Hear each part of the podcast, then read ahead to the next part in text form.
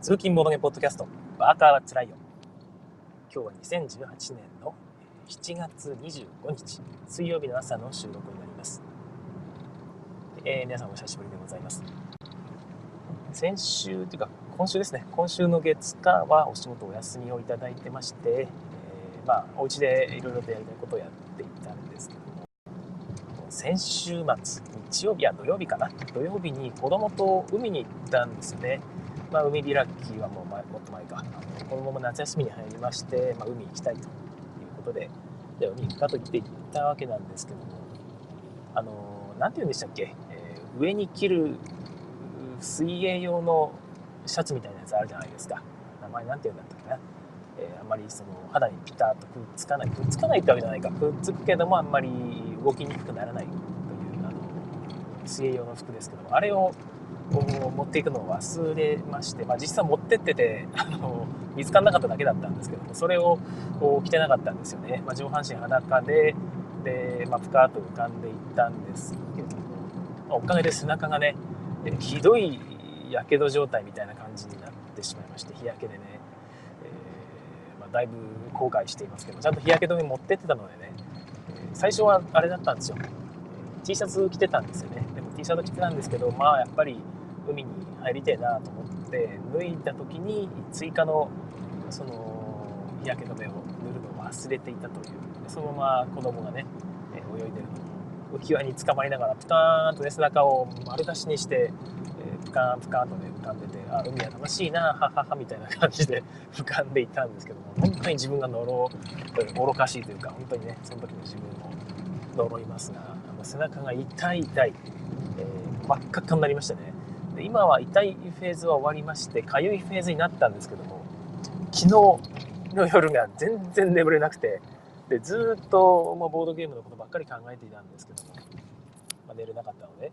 ー、まあ、結局ボードゲームのこと考え始めると結局寝れませんよね。それはそれで楽しくて、そんな感じで昨日は一睡もほぼ一睡もしていません。ようやく朝の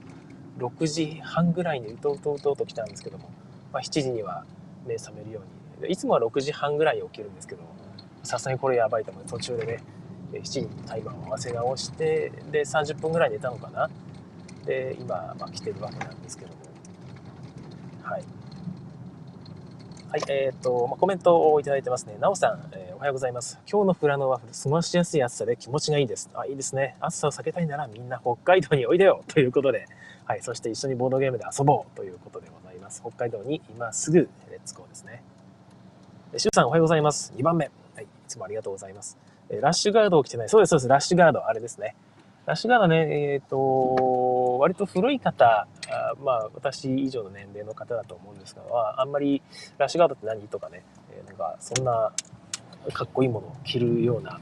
年でもねえしみたいな風に思ってる方もいらっしゃるかもしれないんですが、まあ、あれ必須ですよね。特にむしろ我々のような年代こそ必要というかね、おっさんこそ必要ですね。あの醜いお腹をを丸出しにするのでちょっと隠す効果もあって、えー、まあ、肌寒いね、えー、体を冷やしすぎない効果もあってでああいう直射日光ね外の場合特に必要ですから、まあ、ああいうのあると一ついいかなと思います、はい、黒いやつよりは、まあ、白っぽいやつの方が日を光をもうね弾く効果があるんでいいんじゃないですかね。まあいろいろあると思うんでそんな高いもんでもないのでねまた皆さん探してみてください。ラッシュガード。まあ、そんな感じで、昨日ほとんど寝てないんですけども、えーとですそうそう、先週放映したエピソード124ですね、124番なんですが、内容は、ま東京訪問しましたよという内容と、あと、そこで購入したね、トータスというゲームについて語っているんですが、ちょっと、ね、内容に、えー、なんていうか、まあ、個人的な 理由で問題がありまして、削除をさせていただきました。すいません。で簡単に言うと東京にね、えー、仕様で仕様というか仕事と仕様混ざったような用事で3日間ほど滞在したんですが、まあ、その際に、えー、科学未来館でしたっけね、えー、日本科学未来館に遊びに行った時に周さんにね、え合流していただきまして、えまあ、いろいろとお世話になりましたね。でその時に後に広ロシさんにもですね上の方で合流していただきましてみんなでねなんかゲーム遊んだりと楽しい時間を過ごさせていただきましたというお話をさせていただいてます。多分その時はね、ありがとうございました。で、その時に話したのが、あとは日本科学未来館の中で、えー、とね、未来逆算思考という、いうゲームがあるんですよ。ゲームっていうか体験ブースがあるんですが、これがね、なかなか良かったなというお話をしています。ボードゲームで言うと、あれですね。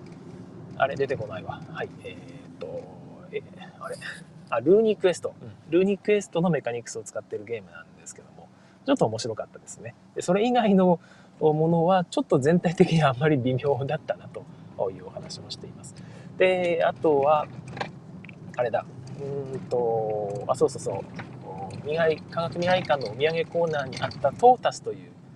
ゲームが非常に面白かったので、えー、皆さんにもおすすめですよと。Amazon とかで買えます。トータスメダルという名前で売ってますね。はい。ちょっとおしゃれな感じで、紙の、紙なんとか工房さんみたいな名前のところが作ってらっしゃるんですけども、えー、割と品質の良い、でっかい分厚いタイルがね、えー、30枚入ってるだけのものなんですが、1500円ぐらいで売っていてお安いです。で内容は1から10までの数字が書いてあって全部裏向きにして神経衰弱をすると。で手番に何枚でもめくっていいんですが10を超えるとバースト全部元に戻す、はい、ぴったり10にすることができたらめくったやつ全部もらえて、まあ、1枚1点ですと。もうルールこんだけなんですよね。で子供と遊ぶ時にもねルールが分かるし他で見てる子もいや俺もやりたいやりたいってなりますし。で初心者同士の大人同士のねゲーム会とかでもちょっとしたアイスブレイクとかあみんな何人かいるから何しようかな時間潰しに何しようかなっていう時に何回かやるのにいいかなと思います。まあ、ぜひね、簡単なゲームだからこそ、こういうゲームはね、続けて2、3回やってみてくださいね。えー、おすすめです。トータスメダルという、割と昔からあるゲームのメダル版として最近リメイクされたゲームみたいです。昔は紙コップの裏にね、書いてあったみたいですね。えー、そういうことがありましたという話をしています。でその後、おとはそうかな、えっ、とね、次の日は、同じチャガチャガゲームズのメンバーであるえのきさんですね。なことをされてる方なんですが、元は劇団の俳優さんなんですよね。えー、その方が、えのきさんが出演されている三女のお通夜という演劇を見に、えー行きました。これも非常に面白かったですね。はい。えのきさんの出る劇は大体面白いので、えー、ね、また他にもあったら皆さんもぜひ見に行ってみてください。えのきさんの本当にね、本格派の俳優さんなんでね。はい。で、えー、そうそうそう。で、3日目が、あれですね、えー井上治さんにお誘いいただきましてカラオケに行ってまいりました、はい、もうこの旅の本番といっても過言ではない、えー、カラオケをしに行ったみたいなもんなんですけども。でそこに、えー、佃ひなみさんですね。佃さんもいらっしゃいまして、まあ、3人でぼーっとねなんとなくカラオケをしてたという感じなんですが、まあ、ああいう少人数でカラオケをするのもすごく好きですね。ずっとアニソンを歌っていたんですが特にアニソンしか歌わないって私はわけではなくてですねなんかそのアニメばっかり見てるので最近の歌はアニソンしか知らないよというだけですね。だから逆に言うと古いアニソン好きっていう人の中にですね古い戦隊ものとかえっ、とまあたタツノコプロ系ですよね、え、ああいうやつを熱唱する系の方もいらっしゃると思うんですがまあそれもそれで好きなんですが私はあんまり歌えないですし自分で歌うこともほぼないですね、えー、割と最近放映されたアニメといってもまあそんなに見てないんでね。あれですけども。2000年代以降のアニソンとかが多い気がします。まあ、その時はスプーンオブさんとかも歌ったりもしたんですけども、NHK 関係ですよね。はい。割とマイナーな方を歌ったりするので、えー、バーニーケじゃない カラオケになるんですけど、それも含めて、まあ、少人数で、えー、あんまりこうね、ワイワイガヤガヤとやるよりは、みんなみんなで、ね、好きな歌をこうぼちぼち歌う系が好きでございます。そんな場をね、セッティングしてくださった井上さんとつくさん、ありがとうございました。本当にね、お二人女神ますよ。えありがとうございました。で、その後に、えー、おさむさんに連れられて、えー、中野のね、軽い探索、散策なんかをした後に、あそこですね、えっ、ー、と、長谷川鳥さんと合流して、3人で車り、一回行きたかった車りの方に行きました。ここから先はお話確かね、してなかったんですが、前回ね、エピソード124で、えー、もう今はちょっと、ね、毛先としてしまったんですが、そちらで、えー、っと、車りの方にかせていただいてオムライスを食べることがついにできました。はい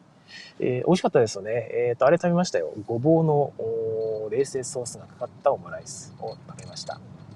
でその時に私があビール飲みてえなと思って、えー、ビールって言ったんですけどねそのよく考えたらねほとんど寝てないことに気づいていやこれビール飲んだら俺次の場所行くまでに歩きながら寝ちゃうぞと思って「あすいませんキャンセルキャンセル」って言ってコーラって言ったのかな？でもコーラって言った後それもキャンセルキャンセルって言ってなんか別のものに最終的にしたんですけどもジンジャーエールにしたんだっけな、うん、なんかそういうことをしてした結果えっと、ビールとジンジャーエール両方来たのかな？確か。なんか、えー、両方来まして、コーラかな？忘れましたけど、結局カフェイン入れた方がいいやって言って、コーラにした気がしたんですが。で、余ったビールを、おさむさんが代わりに飲んでくれましてね。おさむさんもそこでいきなり酔っ払って、えー、非常に楽しい感じのキャラクター、もともと楽しい感じのキャラクターなんですが、さらに輪をかけてね、楽しい感じのキャラクターになったので、またぜひおさむさん酒飲みましょうね。でその後に行ったのが、そこですね、フローチャート。こちらも有名ですね、ボードゲーム関係では。あ、そうそう、その前に車にもね、ボードゲームいっぱい置いてあって、後ろの方でね、すでにボードゲームしていたんですよね。何やってんだろうなって、どのゲームをやってんだろうなって、すごい気になりながらオムライス食べてたんですけども、あそこもいいですね。あんなにいっぱいゲームが置いてある店内、羨ましいですね。でその後そのフローチャートさんまで歩いていって、え3人でね、酒を飲みながらお話をしていたんですが、いや面白かったですよねやっぱりね鳥さんのお考えってね深いですね、えー、やっぱり何て言うか先を見据えてるというか私も非常に共感する部分が多くてですね、まあ、根底のそのボードゲーム感みたいなところが結構その一致するところがあるんですよ。まやっぱりドイツゲーム的なものが好きですし何て言うのかな。うーん。うん。まあ言ってしまってもいいのかな、まあ、なんていやいやこれちょっと違うかもしれないですけど例えばの話、まあ、裏向き一斉公開芸よりはちゃんと各手番ごとにみんながね一枚ずつ出していくようなそういう読み合いのゲームの読み合いというかねちゃんとした思考を必要とするゲームの方が好きだなと。別に裏向き一斉公開が嫌いってわけではね私も鳥さんもないと思うんですがそういうゲームの方がいいよねみたいなそういう部分ですよね。そういう部分でちょっとねその通じるところがあって非常に話もました、はい。まあ、そんな感じで酒飲みながらやるボードゲーム談義っていうのもね素晴らしいものですね。で少人数っていうのが私は好きなんですよね。その大人数のパーティーとかもよく企画されてるんですが私はまず出ないです、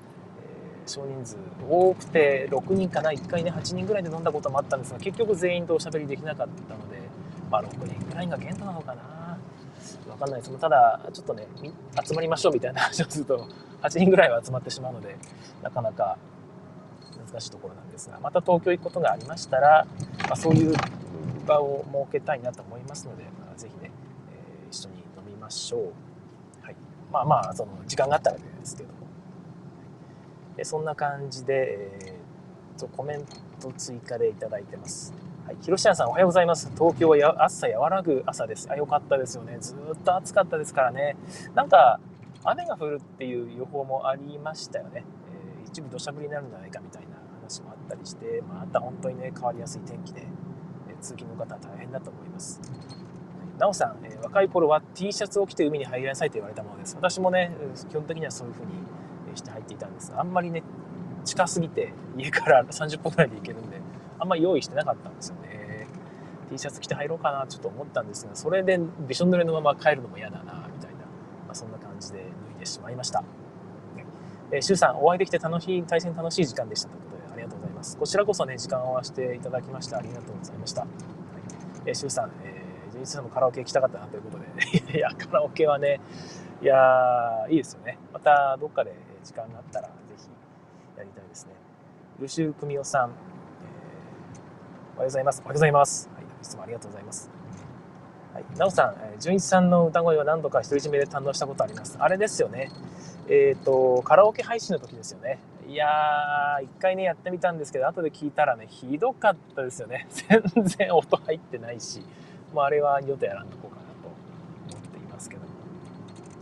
ちょっとその、どうでも私はここまでにいたしまして、もう15分喋ってしまったので、本題の方に入りたいと思います。あ、かまじさんからもコメントいただいてます、ね。おはようございます。昨日から沖縄も高温注意報出てます。そうですよね。え下の方もまた、えー、高温が何でしたっけ？高気圧が張り出してきてすごい高温になってるということで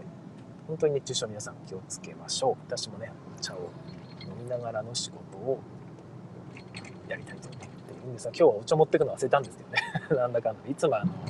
えーと、タンブラーですよね。耐熱タンブラーに氷いっぱいにしてお茶入れて持って行ってるんですけどそうするとねちびちび飲んでると今日帰り際までずっとね氷入ったお茶楽しめるんですよね、まあ、今日は忘れてしまったというところです。はい。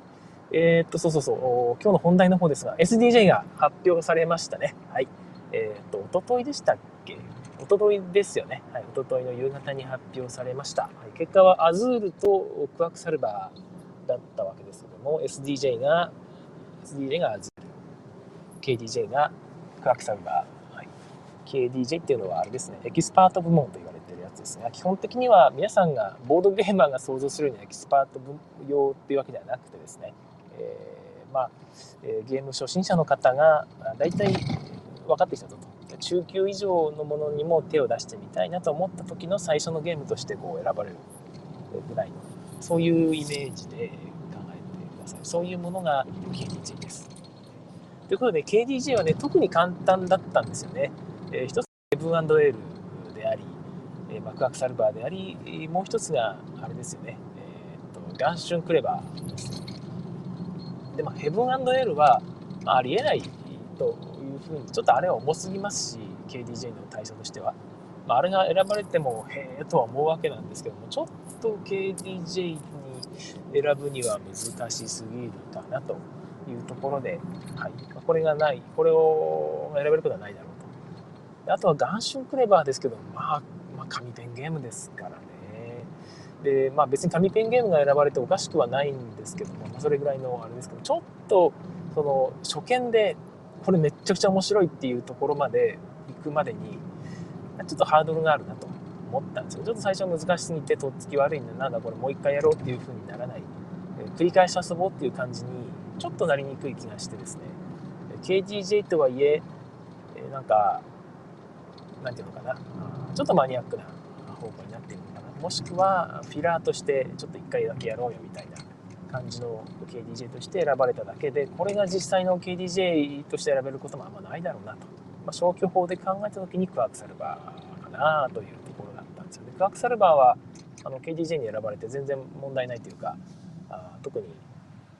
えー、まあまあ問題ないっていう言い方ですよね、えー、おかしくないというものだったので、まあ、これしかないだろうと、まあ、その通りになったというところで、まあ、驚きがない久々の KDJ というか SDJ でしたね。でもう一つの SDJ の方がちょっと難しい感じだったんですが、アズールとルクソールで分かれていましたよね。まあ、ザ・マインドを上げた人も何人かいたとは思うんですけど、まあ、あれは何ていうか色物ですよね。あれが選ばれてもおかしくはないとは思うんですが、ちょっと冒険しすぎというか、え、SDJ って点々点みたいなことにちょっとなりがちというかなりかねない、そんな懸念をはらんでいるのが、まあ、ザ・マインドだと思うんで。まあ、それはないだろうというふうに、まあ、仮取れると。であとは、あれですよね。えっ、ー、と、そうルクソールとアズールなんですが、一見すると、これまでの SDJ の雰囲気からするとルクソールなんですよ。えー、なんていうか、めっちゃくちゃ面白いっていうわけでもないんだけども、いやまあ、いやもちろん、あれがめちゃくちゃ面白いって人もいっぱいいると思うんですが、めっちゃくちゃ面白いってわけじゃないんだけども、安心して遊べる、ファミリーで遊べる。で、ちょっと目新しさもちょっとあるよっていうようなものが、なんとなく SDJ っぽい感じはして、結構のルクソール遊ばれた方は、まあ、これじゃないのと。俺的にはアズールが好きだけど、ルクソールじゃないの？SDJ としてはみたいなね、そういうご意見が結構あったわけなんですが、私は、実はですね、SG SDJ か、噛んでしまった。はい、SDJ ってですね、結構新しいものを提案するとかね、そのトレンドを作るっていうことに目を向けてるところがあると思うんですよね。で、じゃあ今年は何のトレンドを作り出そうとしてるのかというところで、ルクソールがもし選ばれたらですね、一体何のトレンドがじゃあここから見出されるのかっていうと、ないんですよ。そのメカニクス的にその手札の順番入れ替えちゃいけないっていうのがあるわけです、これは別に昔からあるメカニクスですしでテーマ的にもその新しさがあるようなテーマでもない、え迷宮探検でしたっけね？えー、となると、まあ、確かに遊びやすくはあるのかもしれないんですけどもトレンドを作るような力はないわけですよ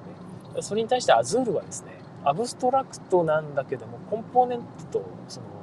見た目のグラフィックデザインでものすごい鮮烈なイメージを出している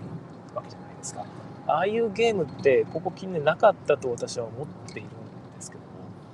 まあ、そのもしあったらすいません、まあ、そんな感じでああいう見せ方をするボードゲーム、まあ、アブストラクトですよね。アブストラクトに近いんだけどテーマを乗っけるのではなくてですねああいうふうにグラフィックデザインの力で非常にトマトコンポーネントがコンポーネントとグラフィックデザインの力によって非常に魅力的な世界観を生み出している。でアブストラクトだからそれね、えー、とっつきやすいし誰でも遊べるという、ま、こういう方向性を提示したって意味でアズールって結構エポックメイキングじゃないかなって思ったんですよね。で、まあ、それもあって、えー、私はアズールじゃないかと。逆にですね、えー、アズールじゃないかと思ったんですよね。アズールで選んだ方っていうのはこの面白かったからとかいう理由で挙げてた方もいらっしゃったんですが逆にねアブストラクトだから選ばれないだろうっていうおっしゃる方もいたんですよね。でそういうのも含めると私は何ていうかそのむしろ逆にアズールじゃないかというふうに思ったんです。まあ結局アズール選んだ方最終的にアズール選んだ方ねたくさんいらっしゃったんで別に逆にとかってなんだよって話になるんですが一見私からするとルクソールっぽかったんだけどアズールかなというような選び方をして、まあ、という感じだったんですが、まあ、今年はなんだかんだでやっぱり、まあ、順当という順当ですよね。まあ、アズール普通に見たら、まあ、あんないいゲーム選ばれなくて、えー、選ばれなかったらおかしいですよね。はい、えちなみにアズール、あんな難しいゲーム SDG でいいのという話にあったりしたんですけども、まあ、そういう話もちらほら見るんですけど、清水さんもおっしゃっていましたけども、おっしゃってる清水さんも、その、そんなに難しくないよっておっしゃってましたね難しくないよというか簡単に遊ぶこともできるゲームだということをおっしゃっていて私もまさにそうだと思います。難しく遊ぶ人っていうのは頭が難しくなっちゃってる人なんですよね、えー、ガチ寄りだって言ってる人は、えー、お前がガチなんだっていうね。これをガチだと思う。お前の脳がガチなんだというこういう感じで、え返したくなるような。そうじゃなくてもっとねゆるゆるで遊べるゲームだと私は思ってますのでむしろ逆にねガッチガチに遊んじゃうとそれはそれでちょっとえー、ちょっと僕はいいですってなりがちなゲームだと思うんで、もっと気軽に、えー、ワイワイと楽しんで、えー、うわーやられたーってね、えー、ひっくり返るような感じでパーティー的に遊んでも私はいいんじゃないかなと思います。はい、アズールの続編みたいなやつも出ますよね。えー、名前なんだっけ？アズールステンドグラスでしたっけ、あれもちょっと楽しみなところはますよね。同じような感じで違うプレイ感を出しているんであれば買、ってもいいのかもしれないですよね。はい。まあ、そんな感じで SDJ の発表がでございました。えー、シュウさんのコメント。キーウッドがヤフオクに出ててえ、さっき66,666円でした。なんだそれ。いや、すごいですね。なんか最近ね、ヤフヤフオクか。うん。まあ、ヤフオクもすごいんですけど、普通に Amazon とかにもね、ちゃ高い値段で出たりしてるんで、ったりしますよね。で、あれでそれぐらいで売れるのかなと思ってね、えー、自分も出品すると全く売れなかったりね、あれは何なんですかね。なんですか、一攫千金というか、騙して売ろうとしてるだけなんでしょうね。たまたま品切れになった商品を高値出しといて誰か引っかかったらいいなぐらいの勢いなんですかね。えー、なおさん、えー、ルクソールが花の差で2位だったのが惜しかったですね。花の差、花の差だったってことですね。はい、知らんけどと。書いてあります。アズール強しでしたね。はい今年のノミネート6作は全て我が家に来ますね。お、素晴らしい。やっぱりノミネート作品どれも面白いですからね。あとはキッズゲーム大賞の方もちょっとね、えー、気になっています。あれ、名前何だったか忘れたんですけども、なんだっけ、ドラゴン、ドラゴンズブレスでしたっけ、えー、ちょっと忘れてしまった。氷の中にある、ね、宝石をドラゴンの息吹でこう、ね、取り出すというあれもまたスブロク屋さんから出るはずなので楽しみにしています。はい今、高架下に入ったんですが、切れちゃったかな？まあいいや。はい。えー、そうそうそう。うん、ということで、SDG 発表でした。あとはゲームマーケットのアンケート結果が出ましたけども、これはね、えー、っと、ちょっとね、物議を醸すような話が出ちゃいましたね。まあ、前々からずっと言われてたことなんですけどね、結局不正投票ですね。えー、まあ、仲間に声かけて GO ばっかり入れるというようなことをしてしまったサークルがいたのではないかというようなことが疑われる結果が出たというですね、まあ、非常に後味の悪い感じになってしまってですねその結果もこう何て言うか晒し上げみたいな感じになってしまっているんですがうーんというところですよね、まあ、確かに結果を見るとあこれはその意図的かどうかは別にしてね、えー、まあ、仲間に声かけてみんなで5を入れたん入れてもらったんだろうなというでそれ以外の票が入らなかったのだろうなというような想像がね、容易にできるということになってますよね。ま、同じサークルの2作品、両方が、ほぼ、ほぼ5みたいなね、全部5みたいな、えー、30票近く票が入ってるうちの票が全て5のやつも1個ありましたし、つまり平均が5ですよね。すげえ。全員5ですよ。まあそういうやつもありましたし、まあ、その4.9 4.987とかねそれぐらいの平均点だったりもしますねほぼこれここですよでこうなってくるといやまあそれをね1だと言っていいのかというところにもなって省かれたみたいなんですけども結局この身内にね、え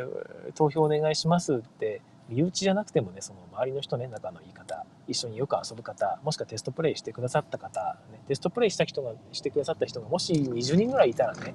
えー、その人仲良しが多いわけでそれは応援したくて入れますよ。でその時に面白い面白いってもしなっていたんであればそれは5入れますよね。でそうなってしまった時にそれを制御できるかっていうと、まあ、できない。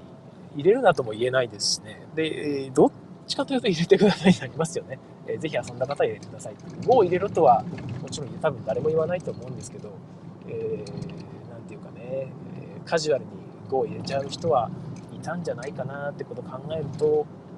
いやこれ難しい問題ですよね。結局あの他の票が入らなくてその入試票だけで5突出してしまってね1位になってしまったのはあったかもしれないんですがそれ以外の上位サークルの人たちが同じことをしてなかったかというと私は多少なりともあったんじゃないかと思うんですよね同じようなことが。この全票全体がそうじゃないにしろ一部はそういう票もあったはずでじゃあそのその人たちの一部の票は抜かないでいいのと、まあ、判別できないから抜か抜けないんでしょうけど、ま、その比率がその上位サークルほど単に、えー、濃い薄いの差があるだけであって何て言うのかな、まあ、難しいですよね。結局あのアンケート全体自体がね、えー、信憑性がないものになっているっていう結果なだけであってね順位も意味ないんじゃないかなっていうほどのこともあるんですよね。まあ、ただ、えー、まあ、1位、2位、3位とかで見ていくと、あこれは確かにね1位にふさわしいなとか2位にふさわしいなっていうような内容だったりするので決して適当な結果というわけではないんでしょうけども、まあ、難しい部分があるなと思いました。で現場アンケートなんか500票ぐらい入ったって書いてあった気がしたんですけど私の認識が間違ってるのが500票って十分多いと思うんですよね。これ以上増やしても何ていうか状況改善しないんじゃないかなと思うんですよね。どうでしょうかね。うん。500、500人ですよね。で、Google のアカウントを持ってる人限定でこれまでやっていったんですが、次回からはそれも外そうということを検討していると。そういうことでもっと増えるんじゃないかということを書かれていたんですが、私はなんかね、いや、確かに効果はなかったかもしれないけど、ゼロ、ゼロじゃないんじゃないかなと思うんですよ。不正票のね、不正票の防ぐ効果としてゼロじゃなかったんじゃないかなと思ってて、その制限外すことでより、え、状況悪化するような気がしてね、果たしてどうだろうなというところがあります。うん、うまく、その、ベーズ理論とか使ってね、えー、突出した変なパターンは省くみたいなことはできないんですかね。ありますよね。何でしたっけ？何理論っていうんですかね、えー、上と下だけ削除して投票させるっていう、まあ、それを先に言っちゃうとね、えー、それを加味したアンケート結果を作ってしまう人もいると思うのであれですけども。例えば10個は最低10作品は投票してくださいってやって、えその人が投票したうち上位上位3個と下位2個は省くんですよ。例えばそういうやり方をする、まあ、もちろんそんな単純にはいかないと思うんですけども。でそうすると中間の作品だけがこう出てきてですね、え、その中間作品っていうのはあんまり操作操作されてないと見なすことが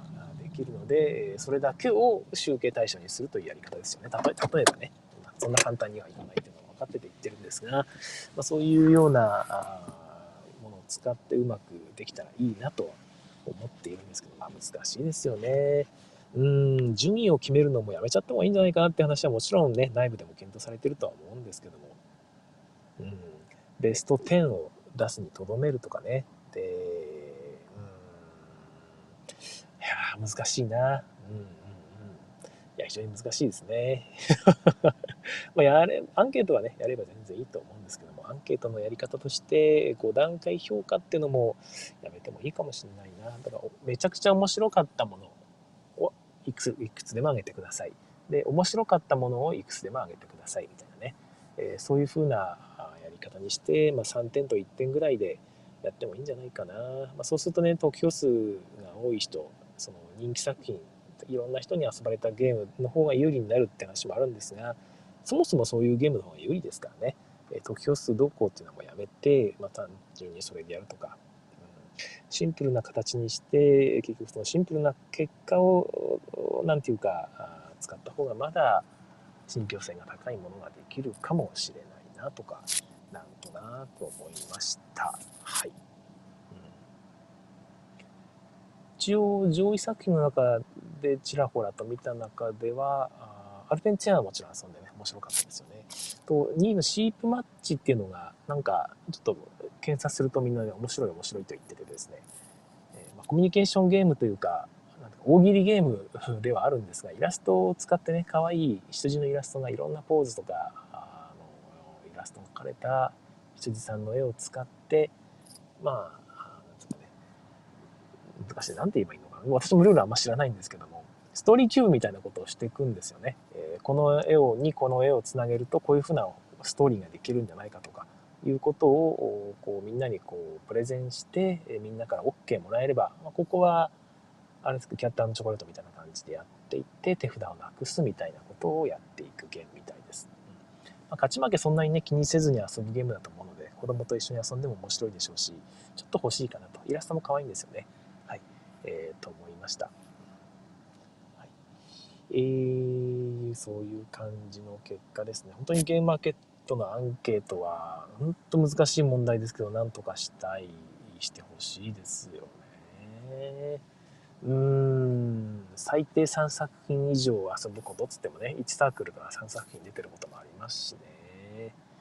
うーん、いやいやいや、ね、適当に出せって言うと本当に適当に選んでね、え適当に やったこともないようなやつを適当に出して、え条件を満たそうとする人も出てきますから、それはそれで良くない。ですね。一つあるのはやっぱりちょっと言われてますけど、そのアンケートを出した人にね、えー、ボードゲームアークライトさんが自社製品をプレゼントで出すっていうのは私やってもいいんじゃないかなと思いますね。その商品目当てで適当なアンケートを出す人が増えるんじゃないかっていうような話もあったりするんですけども、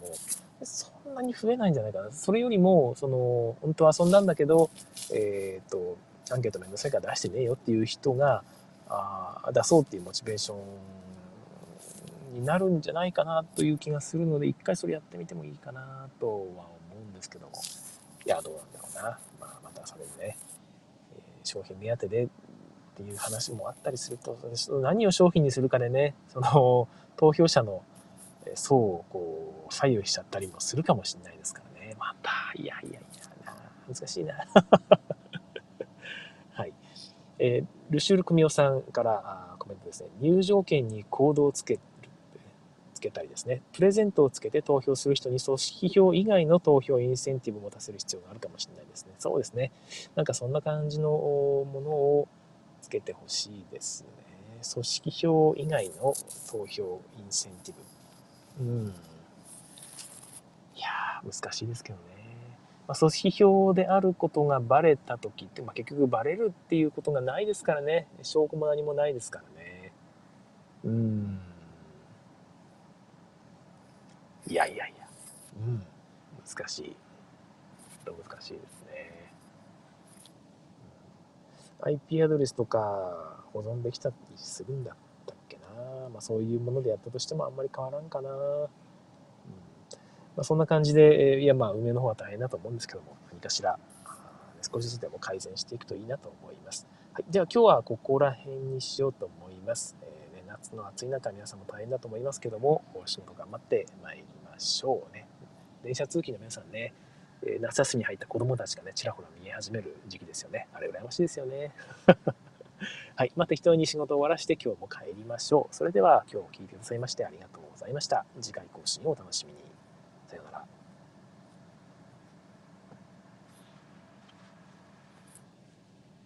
えここからはおまけの時間になりますけども、ちょっとおまけの時間は今日は短めにして終わりたいと思います。はい、どうでもいい話という感じでございますけども、はい、えー、と、まあ、ツイートをしてるんで、ね、私のツイート見てる方はもうよく知ってる話だと思うんですが、FireTV ですね、FireTV、Amazon の Amazon プライムを見たり、あとはあいろんなネットテレビとかを見ることができる機会があるんですけども、それのスティック版が、えー、普通は4980円なんですけども、先日のプライムデーで3500円ぐらいで売っててですね。で、私、古いバージョン持ってたんですが、ちょっと最近動作がね、めっちゃくちゃ重くなってたんですよ。まあ、古いから CPU が遅いのかな。で、それを最新版にしたらですね、非常に快適になりました。うんで、Amazon Fire TV か、Fire TV スティックを人に勧めると、いや、自分パソコンで見てるからいいよっていうね、方がいらっしゃったりするんですけども、私も昔はそう思ってたんですが、テレビでそれを見るときのね、快適具合が全然違います。まテレビでネットの動画を見ると、なんか、もうこれでいいやってなりますね。やっぱそのパソコンが開くのも一つありますけども、ながら見とかもできるようになりますし、やっぱりそのリモコンを使ってチャンネル切り替えるって行為自体も、なんかこの昔ながらのテレビのね、チャンネル切り替えに近い操作ですから楽ですし、非常に良いです。あと、Fire TV スティックで Amazon プライムしか見れないんじゃないのと思ってる方もいらっしゃるかもしれないんですが、え、いろんな動画見れます。え、Hulu も見れますし、普通に Netflix もそこから見れますし、あと ABEMATV とかもただで見れますから、もう ABEMATV を見るためのやつにしてもいいですね。まあ、最近のテレビ買うとね、えー、その辺対応してるものもあるんで無理にとは言いませんけど、昔のテレビをそのまま使ってて、ネット対応にしたいって時は、Fire TV スティック非常におすすめです。まあ、4980円高いと思うか安いと思うかですけども、プライムビデオ、Amazon プライムに入ってるんであれば特に、え、おすすめなので、ぜひ、え、購入検討してみてください。それでは今日はここまで。さようなら。